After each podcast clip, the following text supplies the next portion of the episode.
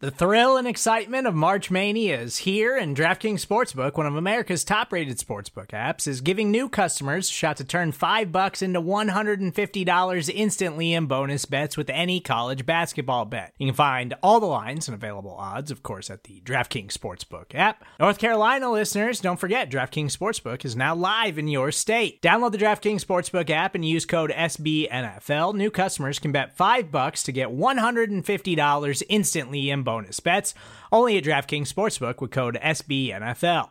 The crown is yours. Gambling problem? Call 1 800 Gambler or in West Virginia, visit www.1800Gambler.net. In New York, call 8778 HOPE NY or text HOPE NY. In Connecticut, help is available for problem gambling. Call 888 789 7777 or visit ccpg.org. Please play responsibly on behalf of Boot Hill Casino and Resort 21 plus age varies by jurisdiction. Void in Ontario. Bonus bets expire 168 hours after issuance. See DKNG.com slash B ball for eligibility, deposit restrictions, terms, and responsible gaming resources.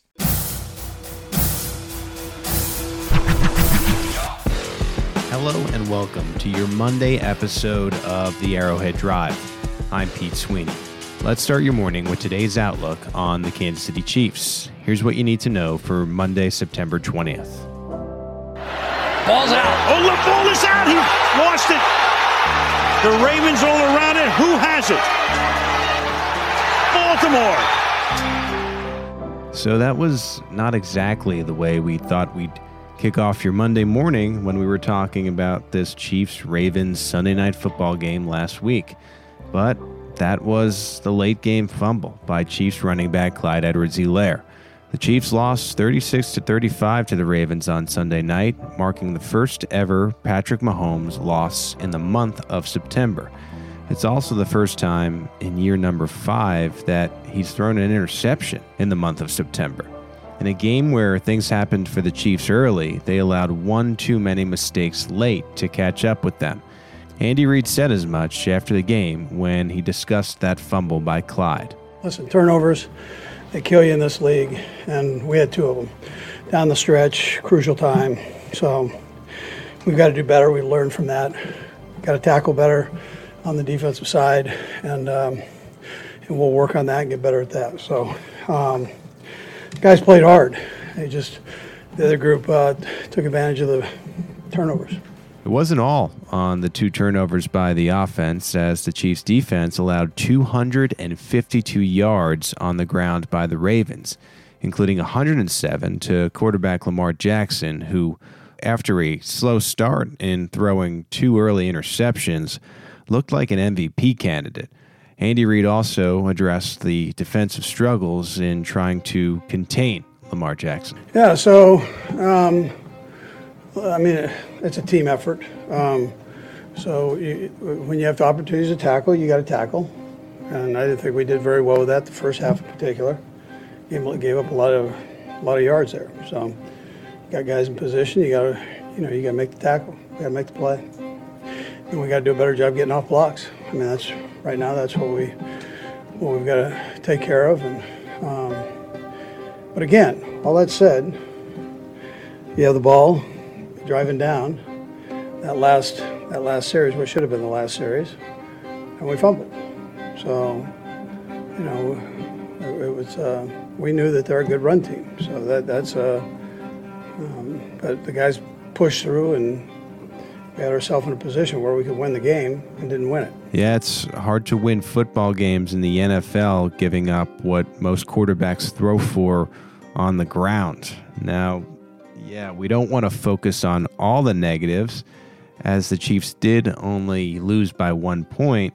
There were some positives in this game, starting with tight end Travis Kelce, who had an incredible touchdown that Chiefs Kingdom will discuss really forever. It's coming. Mahomes gets away, keeps his eyes downfield, and fires and completes it to Kelce. What else is new? And Kelce with blocking inside the 20, rumbling inside the 10. Look at this. Kelce's in the end zone. Crazy. Yeah, the Kelce score put the Chiefs up 35 to 24 midway through the third quarter, but the celebrations didn't last, unfortunately. Kelce discussed his message to the team after the loss. Um, we just got to man up and fix the problems, fix the issues. Um, turnovers, are, are big. I mean, on the offensive side, I um, just accountability, making sure you're making the blocks and then setting up guys to you know do their job. And then that's the biggest thing is just making sure that we're uh, we're playing four quarters of football, not letting up at any point in the game. In a strange week two of the NFL season, the Chiefs saw the Ravens defense hold Tyreek Hill to just three catches for 14 yards through the air. Kelce stepped up in that lack of production, but it just wasn't enough in this seesaw battle. Yeah, I should have just thrown it to D Rob in the flat. I saw D Rob in the flat, and then I saw Trav come back to me. Um, the dude grabbed my leg. I thought I could kind of get my other leg down. Uh, he spun. He kind of spun me, and it's just a dumb. It's a dumb interception. I mean, it's probably one of the worst interceptions I've probably ever had. Yeah, it only took until year five for Patrick Mahomes to throw an interception in the opening month, as we said earlier, and you knew that one of the more ridiculous streaks in the NFL had to come to an end at some point. But as you heard from Mahomes, he no doubt wished he could have the ill-advised pass back. Mahomes still has six touchdowns to one interception on the year.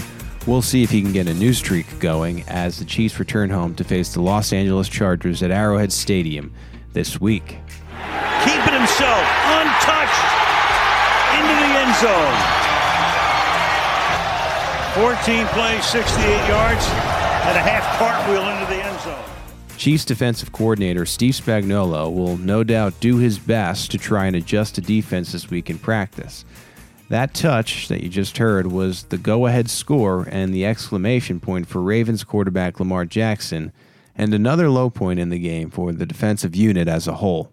Tyrann Mathieu returned in a big way early, but he didn't seem to care too much about his two interceptions, one of which went for a pick six to open the game. Uh, I, mean, I, I feel kind of bad. You know what I mean? We lost. Um, yeah, I mean, it feels good to make plays, you know, for your team, but I'm not, you know, too too worried about personal accomplishments right now. Um, felt like this was a game we should have won. Um, you know, we, I mean, but that happens when you let good teams stick around towards the end. They find a way to win the same way we do. So, um, yeah, just got to get it cleaned up. Chiefs will look to bounce back in what's expected to be a significant AFC West matchup this week at Arrowhead. And hey, if Mathieu picked off Jackson twice, perhaps he can do the same to Justin Herbert. Jackson fires, picked off at the 35 yard line by Ty Mathieu. And the Honey Badger will take it all the way in for a touchdown. Other good plays for the Chiefs included that of Byron Pringle, who flashed some more of that playmaking ability for Kansas City on Sunday night. Second and four. Over the middle. Open here. Pringle. Byron Pringle outraces everybody.